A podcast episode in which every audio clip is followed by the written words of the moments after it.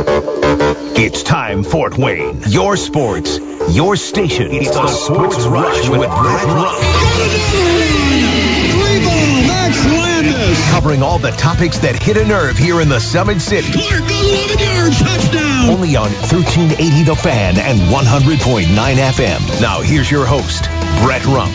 The greatest, most interesting, most important person of all time. You are incredible! Listen to me, I'm older and I'm wise. Yeah, well, you're half right. What is this, amateur hour? This is gonna be huge. I believe this is going to be our finest hour. Just when I think you've said the stupidest thing ever, you keep talking. I think that's the worst thing I've ever heard. That boy ain't right. The simplest way to put it, I have problems. Welcome to the alleged show.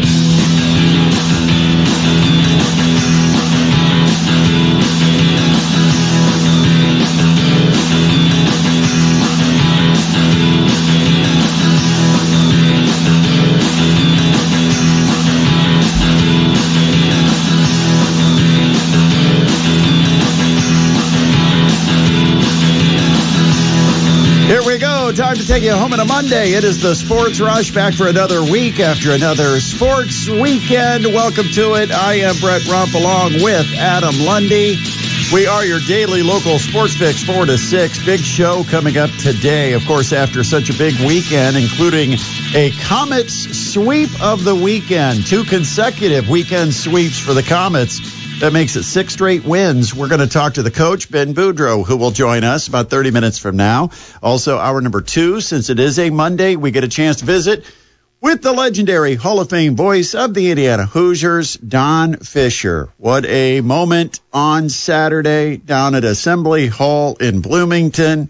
The number one Purdue Boilermakers come into town and Indiana wins it 79 to 74 um, no surprise at all, right? I mean, you just kind of expected this. I know I did the Mastodons game on Saturday, and we are wrapping up, sending it to the Purdue broadcast, and our producer, Austin Fox, when we got done, said, All right, what's your pick? And I said, Indiana's going to win. I just don't think Purdue can win at Assembly Hall. There's going to be that Indiana magic uh, every so often when they play on their home floor against highly touted opponents, whether it be Kentucky or North Carolina or Duke, Indiana seems to find a different level of play, and they are bolstered by that crowd. And I think Purdue is going to really struggle with that energy that Indiana is going to bring. And I think it will be a little bit of a learning lesson for the freshmen, and the Boilermakers are going to go down. I thought it'd be close. I mean, nothing surprised me. I, I, guess my biggest surprise was listening to the game and hearing Indiana race out to that 15 point first half lead because I didn't think Purdue would get dominated because every time Purdue needs a bucket, they generally go to their old reliable and lob it into Zach Edey. And he can score enough points to at least keep you in the game. But, uh, Indiana wasn't even giving Purdue a chance to get it to Zach Edey because they were forcing turnovers on the perimeters. On the perimeter, they were hounding the Purdue guards. And Braden Smith, Fletcher Loyer in that first half looked like freshmen. And we haven't said that very often this year. And Indiana ends up winning at 79 74 after Purdue had a furious second half rally. In fact, they got it to within one point late.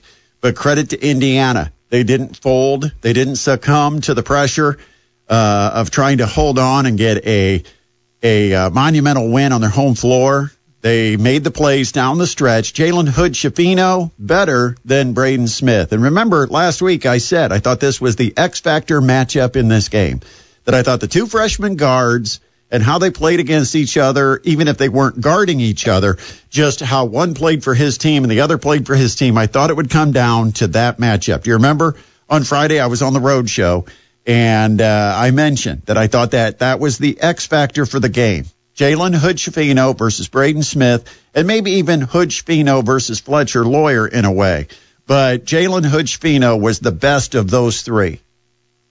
Hood Schifino finished 8 of 15 from the field, got a couple of late buckets, including a dunk that was meaningless, but I guess some would say, did he have to dunk it? Did he have to put the exclamation point through the basket, or could he just dribble the timeout? Um, you know, there's kind of that unwritten rule that if you've got the game locked up, don't put up a shot. But it was a one possession game. There was two or three seconds left. But eight for 15 from the field for Hood Schifino. Uh, didn't make a three pointer, but he had 16 points, four assists. And you compare those numbers to Braden Smith, who really struggled, one for eight from the field, 0 for one from distance, had just four points, did have six assists. And uh, Fletcher Loyer also turned it over a couple of times. Um, or I mean, uh, Braden Smith turned it over once. Fletcher Loyer turned it over twice. Zach Edey, though, uh, turned it over five times, and Mason Gillis turned it over three times. And so the, the Boilermakers uncharacteristically were forced into 16 turnovers. That gave IU a 20 to 8 advantage in points off turnovers because Indiana took care of the basketball and only turned it over eight times. But uh, I thought that freshman matchup was huge. And I think the fact that uh, Indiana was able to pressure Purdue guards. You know, everybody thinks, how are you going to defend the big man? But if you could pressure the guards and not give them clean passes into the post – and maybe get some steals along the way, it might be better defense than trying to figure out how to guard a seven foot four monster in the middle. And I thought Indiana had a good game plan. I, I thought they executed it well. I thought the crowd was a huge factor in this one. And I think Indiana is going to get spanked big time when they go to Mackey Arena. That's my early thoughts. Uh, I think Purdue Uh, one thing that was proven, let's put it this way, the, the thing that was proven in yesterday's or Saturday's game, Indiana cannot guard Edey. 33 points, 18 rebounds, 10 offensive rebounds. Indiana cannot guard Edey. And I think that's going to spell trouble when Indiana plays at Purdue because if you can't guard Edey, and it's it's not that it's not that they're technically can can clean up a fundamental or two. That's not it. They're not big enough. They don't have anybody big enough to match up with Edey, and most teams don't. That's why Edey's having a player of the year type season. But I think at home, Purdue is going to shoot the ball better. You're not going to get a one for six from distance uh, out of Fletcher Loyer. You know, Loyer Smith, and Morton combined to go one for eight from three point range. And uh, I think they'll shoot better to complement what Edey does inside. I don't think Purdue's going to turn the ball over 16 times next time they play Indiana. I think they'll be prepared. And I don't think Indiana's defense is going to have that same kind of energy when they have to play in front of a road crowd at Mackey Arena. But on Saturday, it was Indiana's day, as we've seen so many times at Assembly Hall. It's where highly ranked teams go to suffer a loss, and Purdue suffered one. But here's the great respect that the uh, people have around the country, not only for Indiana, but for Purdue. Because in some ways, this is paying respects to Indiana. When you still vote Purdue as the number one team in the country despite a loss. Because what they're saying is you got beat by a team who played really well that day at home. That's a very good team. And we're not going to punish you by knocking you off that top spot. We still think you're the best team in the country. And so the new poll came out today. And I, I mean, how many times has this happened? This is very rare that a number one team suffers a loss, especially when it's the most recent game they've played and yet they are still the number one team in the country. Now, remember last week it was unanimous, and about half of the people decided to vote Houston number one. And uh, it was what 33 number ones for Purdue, 28 for Houston. It was uh, 38 for Purdue, 22 for Houston. Okay, and number one number one votes. Yes. Uh, and so about a third of the votes ended up going to Houston for number one. But that means two thirds of the people, even after they saw Purdue get beat, still believed that they are the best team in the country, despite the loss, which is in many ways respect to the Indiana program right now and the Indiana basketball team because if they thought Indiana wasn't that good, they could crush Purdue and knock them down to two or three. But what they're saying is you got beat by a really good team that played a really good game, and we're not going to hold that against you. Do you think the second half had anything to do with it? You know, them coming back from that uh, 15 point halftime deficit to kind of make it a game? Certainly. I mean, the fact that Purdue had the mettle to come back in the second half in that environment and to make the halftime adjustments to make a game out of it. And they came right out of the locker room and immediately took it from 15 down to like eight or nine points. I mean, it was so quick the way they got back into the game. And then they uh, they whittled away, whittled away there over about a 10 minute stretch, and it was like a six or seven point game. Then it was a five point game. Then it was a four point game, and it stayed that way for a while. Then all of a sudden it got to a one possession game. Um, and I'll be honest, and admit it, Indiana fans, you didn't think they were going to hold on. You started to doubt. You thought the best is over. Here it comes, heartbreak. And because I kind of started to think that. I thought if they get it within a possession and you've got no way to stop Zach Edey, this game's going to go to Purdue. But credit to Indiana because it got to one possession and Indiana held on to the lead. Purdue never led. Um, I mean, uh, if you look, well, I shouldn't say they never led. they uh, they led. What was it, three to two or something like that? I mean, it was a minute into the game. Purdue They- yeah. had a one point lead. They did. So I shouldn't say never led. I, I, I wasn't actually referencing the stats when I said that. I was referencing more watching the game. But they led by one point at 18:59 left in the first half. That's it. It lasted all of how long? 35 seconds. And for 39 minutes and 11 seconds, when you looked up at the scoreboard, Indiana was the team that was on top. But uh, Indiana still number one, or I mean Purdue. Yeah, there you go. Purdue number one. Uh, Houston has replaced Tennessee at number two. Uh, and then you've got in the top five Alabama, Arizona, and Texas is in the top five. IU, here's the thing. Apparently, the pollsters forgot Indiana got beat earlier in the week because they gave Indiana three spots up to number 18. Yeah, that's what that win over a number one will do, I guess, despite what you do earlier in the week. Well, you know who they knocked out of the way to put Indiana up to 18? They knocked out my Owls. Oh no, the Brett! FAU Owls. It's a sad owl cry now. Uh, after what, 20 straight wins? Yeah. They lost on, well, it wasn't Saturday. It was like last Thursday. They lost to UAB. Came back and won on Saturday. Didn't matter. Holsters, man, you got high standard when you're a mid-major. Yeah, you can't lose anything. No, you can't lose. They dumped you from 19 completely out of the top 25.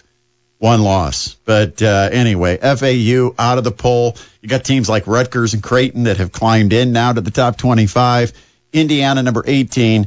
And uh, as we said, Houston, who uh, gets 22 first place votes, is now at number two behind the Purdue Boilermakers. Were you waving at me or something? I, I no, thought, no. oh. I'm just uh, doing my stats researching. um, and uh, doing show prep during show. Totally. well, coming up, we've got Ben Boudreau, Comets coach. He's going to join us also on the way. We'll talk to Don Fisher. Our 15 minutes with Fish comes along about an hour from now. Let's go ahead and check out what's happening in the world of sports with today's top headlines. All right, well, some Super Bowl news. Running back Clyde Edwards Hilaire is eligible to play in the Super Bowl after the Chiefs activated him from their injured reserve list today. Edwards Hilaire hasn't played since week 11 because of a high ankle sprain, but he finished third on the team in rushing with 302 yards and three touchdowns. Also caught 17 passes for 151 yards and three touchdowns. That's the big thing right there. It's not necessarily his running, it's his ability to catch patch passes out of the backfield as an outlet. Because remember, you've got Mahomes, still maybe not 100% on that ankle, kind of to have that safety that you can go to uh, should the pressure come. Very important. Big, big pickup for Kansas City. Hall of Famer quarterback Tom Brady, who announced his retirement February 1st, said today that he won't begin his work as a sports broadcaster at Fox Sports until the fall of 2024. So you'll have to wait a little while till he's here on 1380, Brett. That scream that you heard was Greg Olsen. Happy that he's got one more year as the number one guy. One more for you. Arizona Cardinals wide receiver A.J. Green announced his retirement Monday. Green, 34 years old, played 11 seasons in the NFL after being picked by the Bengals with the fourth overall pick in the 2011 NFL Draft. Four seasons ago, round four, he was a stud receiver. Is it? Isn't it pretty amazing how quickly receivers drop? Yeah. I mean, it must be just a fine line between having that step and losing it. Got to be able to get it. Got to get that separation.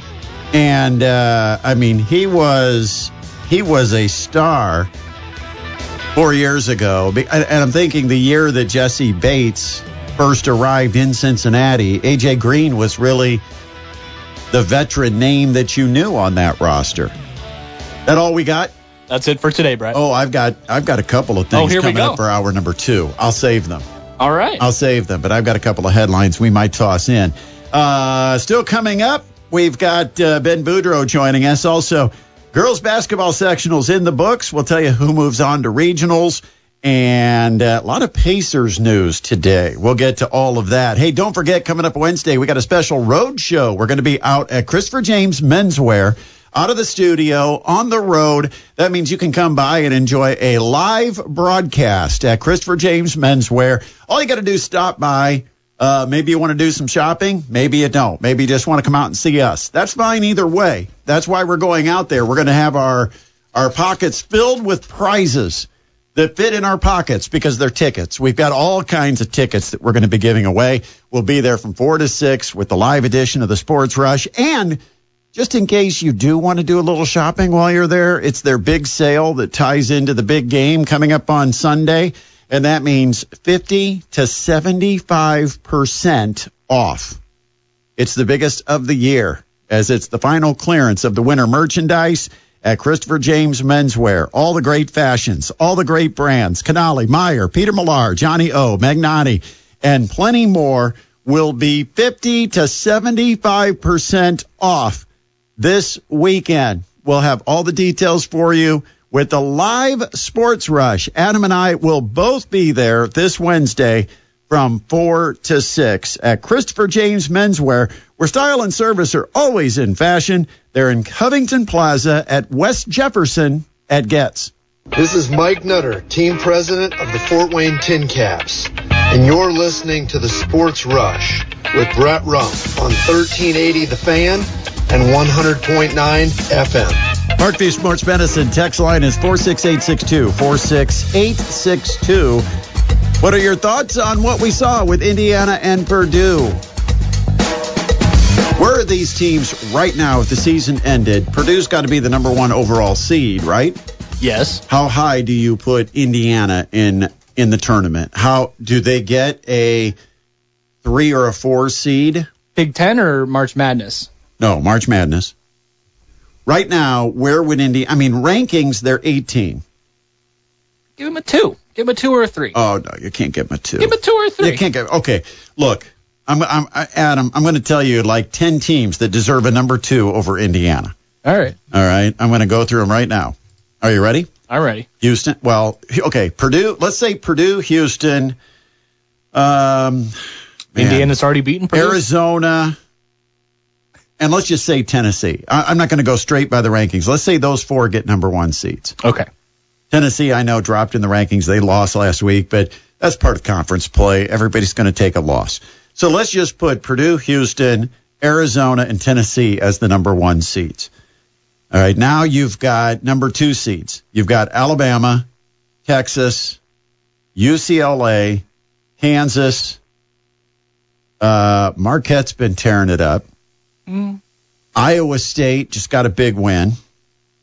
Uh, now I could see Indiana right now fighting for a three. I was gonna. Yeah. To yeah, me, they're yeah. probably a safe four, maybe five. And we're no Joe Lunardi, but sometimes Joe Lunardi is no Brett Rump. For what that's worth, I bet Joe Lunardi cares. Uh, no, the, uh, I use 18th ranked. If you go by by that and just say, okay, we're going to seed it by the rankings, Right. then Indiana would be what would that be? A fifth seed? Somebody help me with the math. One, two, three, four. Yeah, that'd be a fifth seed. But uh, I think Indiana might be a four. They'd be a real long shot as a three, and a lot would have to happen between now and the end of the year.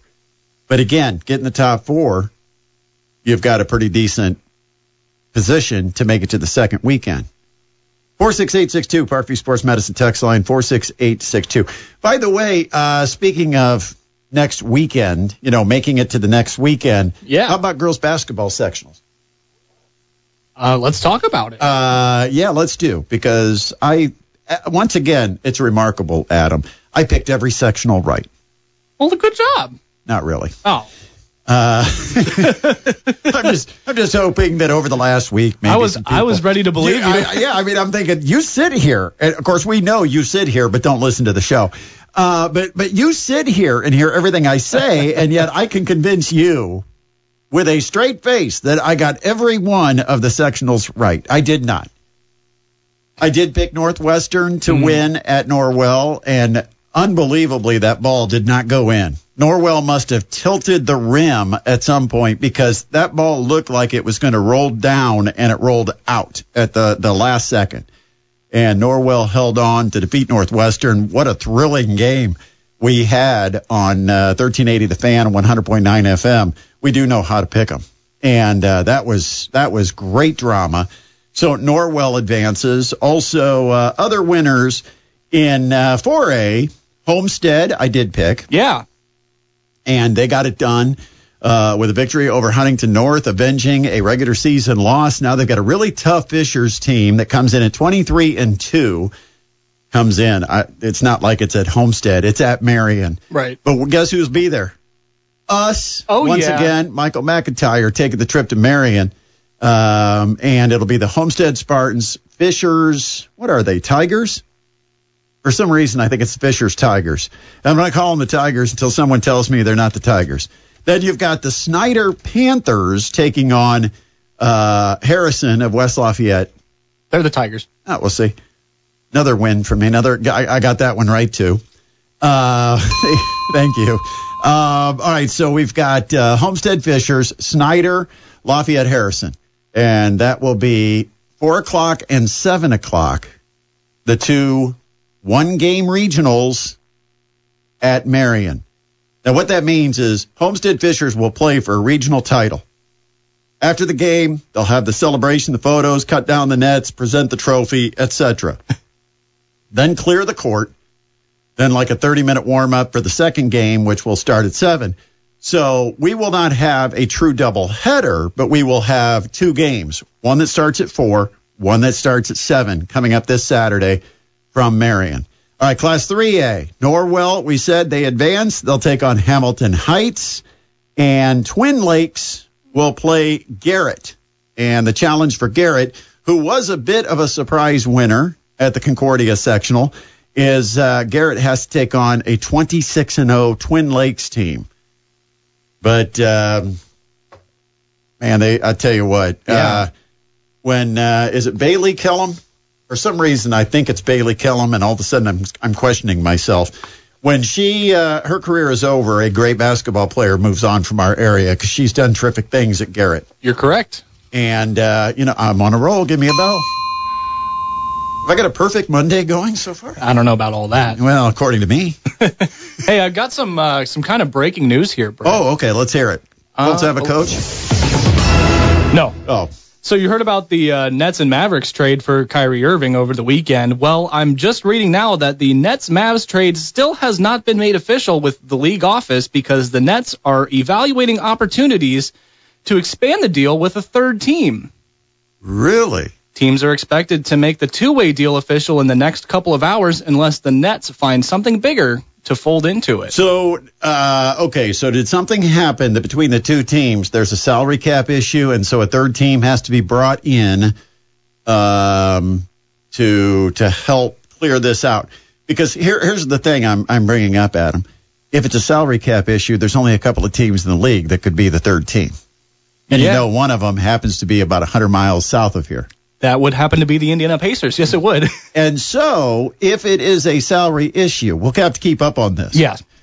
and see if we can get any more reports. Because if it is salary cap and uh, somebody's got to, like, let's say the Mavericks and taking on that massive overpaid contract to Kyrie Irving, which I still am surprised anybody had interest in Kyrie.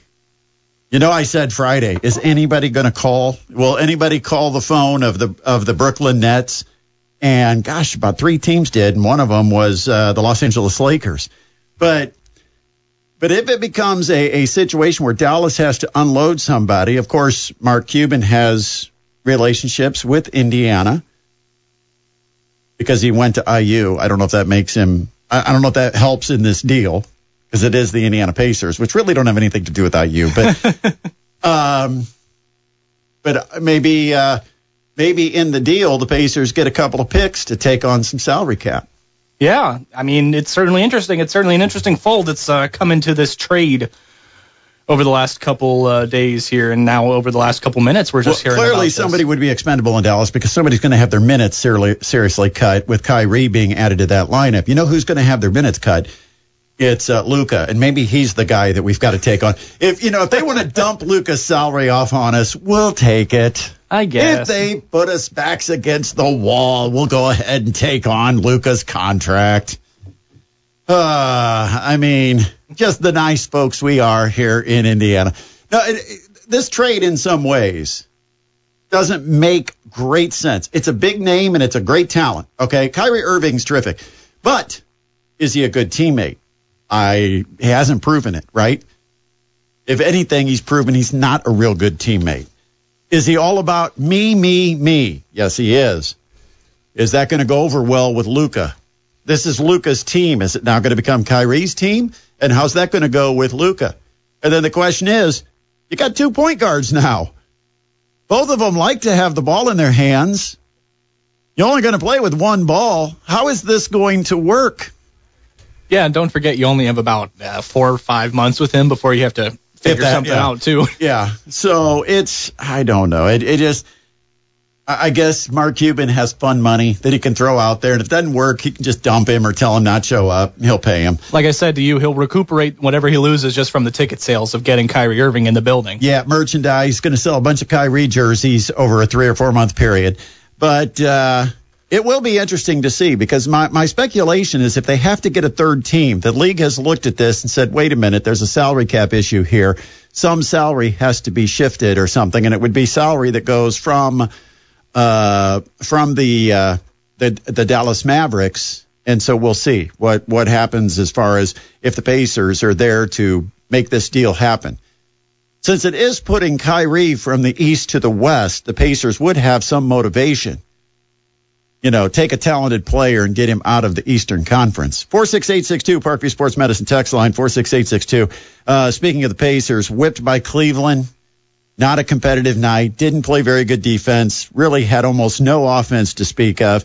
But the real story on the Pacers is what's going on with this whole Ja Morant and his uh, entourage.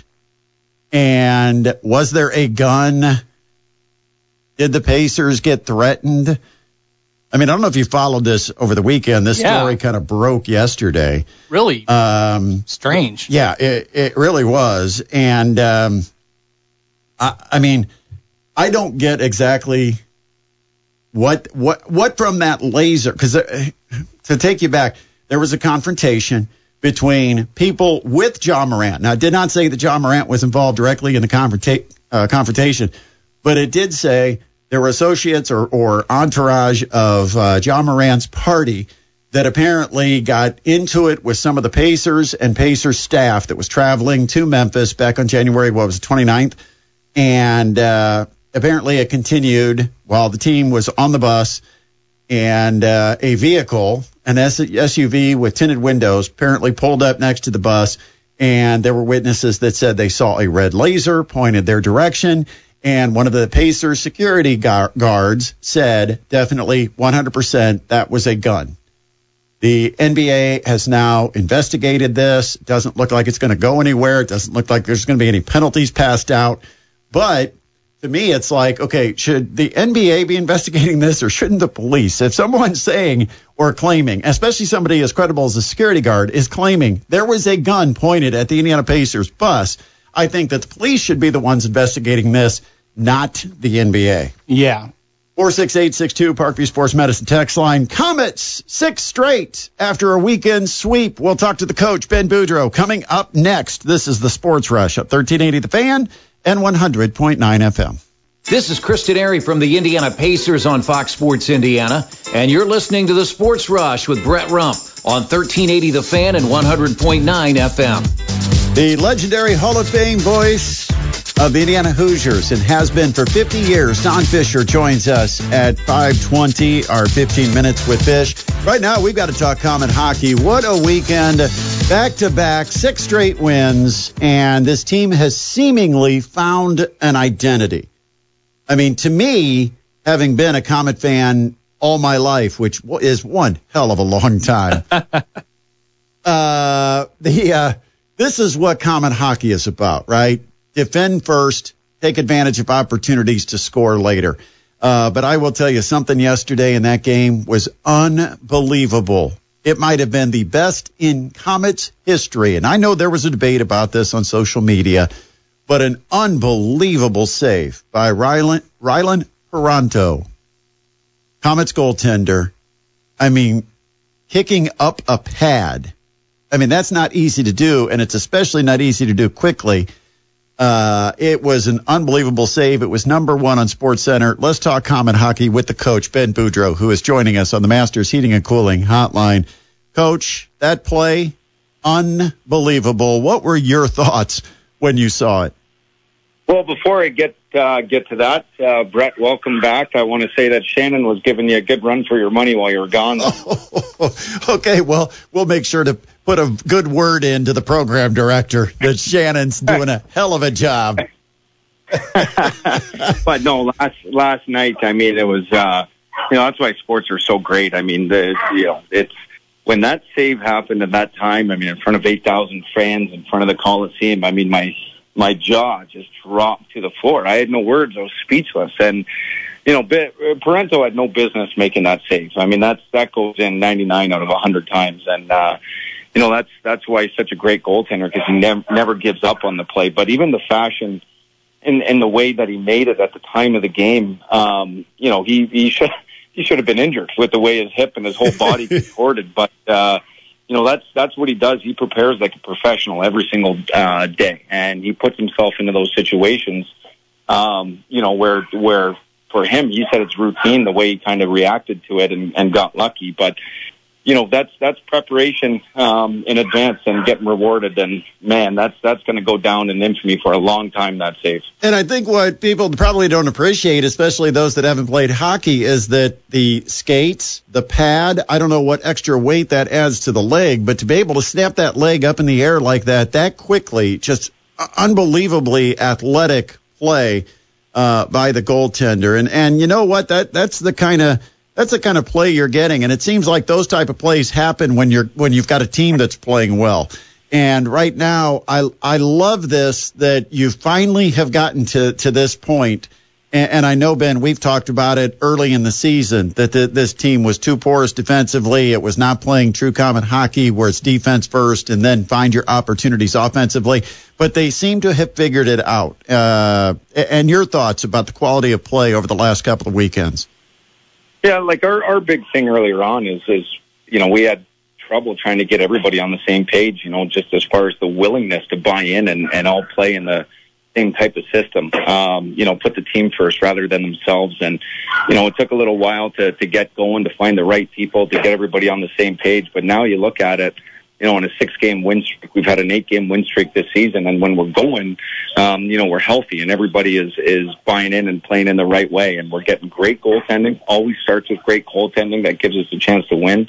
Um, you know, we've seen healthy defensemen come back and contribute. I mean, you know, anytime we've had, uh, Darian Kelb or Alex Peters down, we've won 14 out of 15 games with them in the lineup. Hmm. You know, we got Graves Graves healthy last weekend for three games. We got McIver healthy for three games, and well, those those guys make a big difference. So you add those three D into our lineup, and you know we go on a six game win streak, and then the goalies are playing well.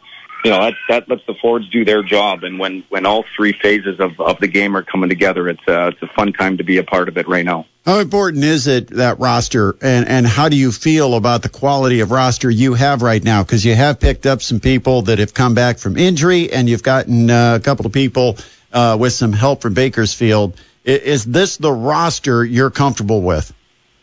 Well, I mean, you know, it's in flux all the time. I mean, we still got Bowden's injured, and Giliotti didn't play, and Burzan's in the American Hockey League, and you know, points still not in the net, and you know, we didn't have Peters kind of thing. So, you know, for us, it's uh, you know, it depends week to week what you got, and and for us, it's it's impossible to plan with the way the the league happens and the injuries. So, um, whoever we end up having, uh, we we are making sure that they're prepared, but uh, definitely gives us a shot in the arm when when you do have your healthy guys in the lineup, and um, for us, that's that's when you got to make hay. So as long as we're healthy and we we have the lineup to do it, we we got to make sure our foot's down on the pedal and and we win as many games as we can because there's still you know, 30, uh, what is it, uh, you know, 34 games left, 33 games left, and there's still a lot of, a lot of room for injuries and all that stuff to happen throughout all three uh, organizations. So while we're healthy and while we're going, we need to make sure that we're keeping the foot down and trying to collect as many points as we can while we have the this team right now. We saw Siebenaler with a uh, real sniper shot. I mean, he zipped that thing. And I'm just wondering, as, as a defenseman, are there guys that you want to encourage to be more offensive minded, or do you like defensemen that just pick a spot here or there? Well, everybody's got a role on the team, and our assistant coach uh, had a great analogy: is that that you need the ingredients to make a a great dinner. You know, it just can't be one ingredient. And so you've got your offensive D, you've got your you know defensemen, you've got your tough guys, you've got your you know every everybody's got a role, and and right now we've got a lot of ingredients uh, to to make a pretty good dish. So as long as everybody is is playing to their true self, we're not asking them to be something they're not. And like I said, when when everybody's buying in, everybody's doing whatever they can. All those ingredients are coming to the forefront, and you know we're getting great defense. Haven't given up a, a game with more than three goals in the last six, and you know we're scoring. Our special teams are hot. So like I said, all those ingredients right now are uh, cooking pretty good and it's a style of hockey too that plays on the road. That's that's what I like. When you're defense first and you're you're playing the systems, uh, you can take this and have success on the road, and that's the challenge this week. You go down and take on Allen, and of course, those of us here in Fort Wayne look at this as like a rivalry, a, a secondary rivalry with Allen. But uh, what is what is the scouting report on Allen this year? Well, if you look at Allen's last few games, they're on a heater as well too. I mean, they're they've got two, uh, I think, of the top five goal scorers in the league, and then I think they've got uh, four of the top fifteen. So I mean, they're they're a team that can produce offense. Um, you know, so we're really going to need our D and our our goalies to be great, but. uh you know, you can't sleep on them. That's that's an organization that's been steeped in tradition with with winning, and that's their expectation, much like it is in Fort Wayne. So, for us, it, it's not too much that we worry about the other opponents. It's more about the focus on on how we play and we execute. So, while we go down to Allen, it's it's always good to get away and have the team gel, especially with the way we're playing. But our focus is pretty clear, and uh, you know we're hungry right now, and and we want to keep this thing going. So that's that's what we're going down there to do. It's not a vacation; it's all business. Well, we'll be locked in listening on our sister station. Whoa, whoa, and best of luck this weekend. We'll talk to you again soon, Coach. Thanks so much, Brett. Welcome back. Thank you. That is Coach Ben Boudreau. Uh, joining us on the Masters Heating and Cooling Hotline. Uh, Coach uh, also working a second job as the official agent for Shannon Griffith, and uh, we appreciate him taking time out to join us today here on the Sports Rush. 46862 Parkview Sports Medicine text line 46862. Did get a text involving Mastodons basketball that came in. Yeah, someone said, um, "Hey, Sports Rush, the Mastodons are really underachieving this season. They need to protect home the next four games and go on a little run here." Very interesting because it's a team that needs all its players playing at a high level to be successful. But when they do, they're a fantastic team. The problem is you get one or two that maybe have off nights and they can be exposed fairly quickly. And uh, and the problem is once you start to get exposed, it gets very hard for the other guys to pick that up. Last year we saw how good this team can be. This year we've seen a few breakdowns. Yes, they uh, you know you could say they're underachieving, maybe by Horizon League standards. They're sitting at 500. Uh, that's not what they were projected to be, but they are still well over 500 on the season. They still have not lost back to back games all year long. So they've been a resilient team that's able to bounce back from some disappointments, and they've had some disappointments. The loss to Detroit starting the season, starting the Horizon League season back in early December, and then they bounced back and beat Oakland, a game that took overtime. Uh, they uh, they've they've whooped on Wright State. Now the problem is they win these games on Thursday on the road trip, and then Saturday a short turnaround, and they've come out flat on a couple of occasions. And uh, and I've I've told a lot of people this that you know there's a real problem right now with with this team picking up the focus because a lot of older guys, 23, 24, are spending five or six years of their life in college so they can get one thing and that's a Horizon League tournament championship. That's it. That's what they want. That's what they're after. A Horizon League tournament championship. Were they as motivated? Did they have the edge to compete in the regular season? They haven't every game. Now, when they have, they've they've put some whoopings on people, and they've looked pretty good against Oakland, against Wright State. They beat Youngstown State in the first meeting on the road. But this is a team that came back for an extra year of college. Now, it, you know, remember when you were 24 23? Last year, you know, you got through four years and you were like, thank God, I'm getting into the, you know, getting into the real adult world. Okay. They said, we're going to go one more year of college. Why? Because they wanted to win a Horizon League tournament. And maybe part of it is the fact that it's a mature, older group that feels like they know enough now how to turn it on, but it's time to turn it on and make it more consistent. It was not a good day Saturday. Didn't hustle back on defense sometimes. I mean, they got a little lost defensively. Um, there were just a lot of little mistakes, some some lack of focus turnovers, and so they've they've got to. And I'll tell you this: if they don't play well on Friday, they'll get exposed by Youngstown State because this is what I think is the best team in the Horizon League. Uh, you could you could certainly put up an argument that it's either the best team in the Horizon League or second best as far as how they've played, the talent on the roster. Uh, they've got four guys that are thousand point score or yeah, thousand yeah. point scores. They're a really good basketball team, and they're one of the top scoring teams in the country. They average like 84 points a game.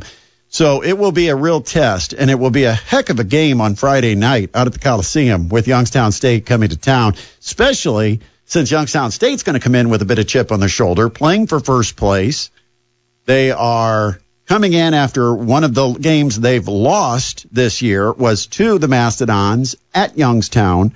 And so the, the Mastodons need to be ready. And uh, I expect that they will be because so far through 25 games, they've not lost back to back and they just come off a loss. So I think the Mastodons will come out and play well.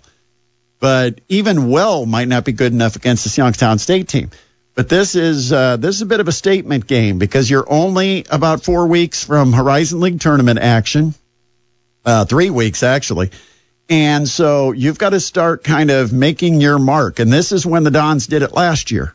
They they ripped through February and had a terrific run leading up to the tournament. And uh, we got to see if this veteran lineup, that's pretty much the same lineup minus Jalon Pipkins, if this roster uh, can do what last year's did, and that's elevate their game and be peak performers at the postseason. They also did it two years ago during the COVID season.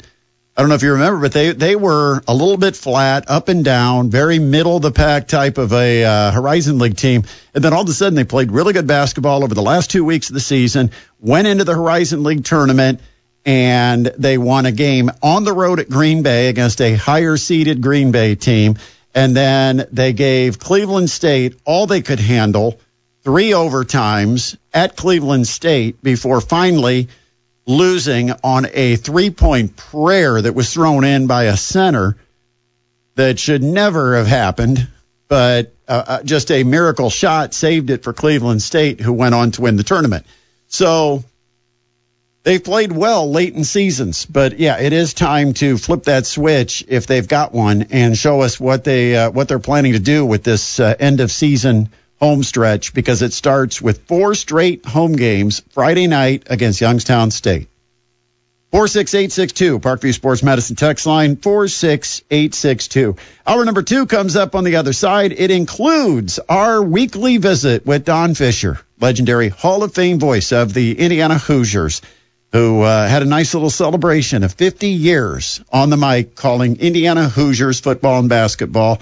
Really nice halftime ceremony down in Bloomington on Saturday. But Don Fisher will join us and We'll tell you about the Colts' latest on the coaching search. And uh, what did you think about the Pro Bowl? We'll find out. We'll come back. It is the Sports Rush on 1380 The Fan and 100.9 FM. Podcasts by Federated Media.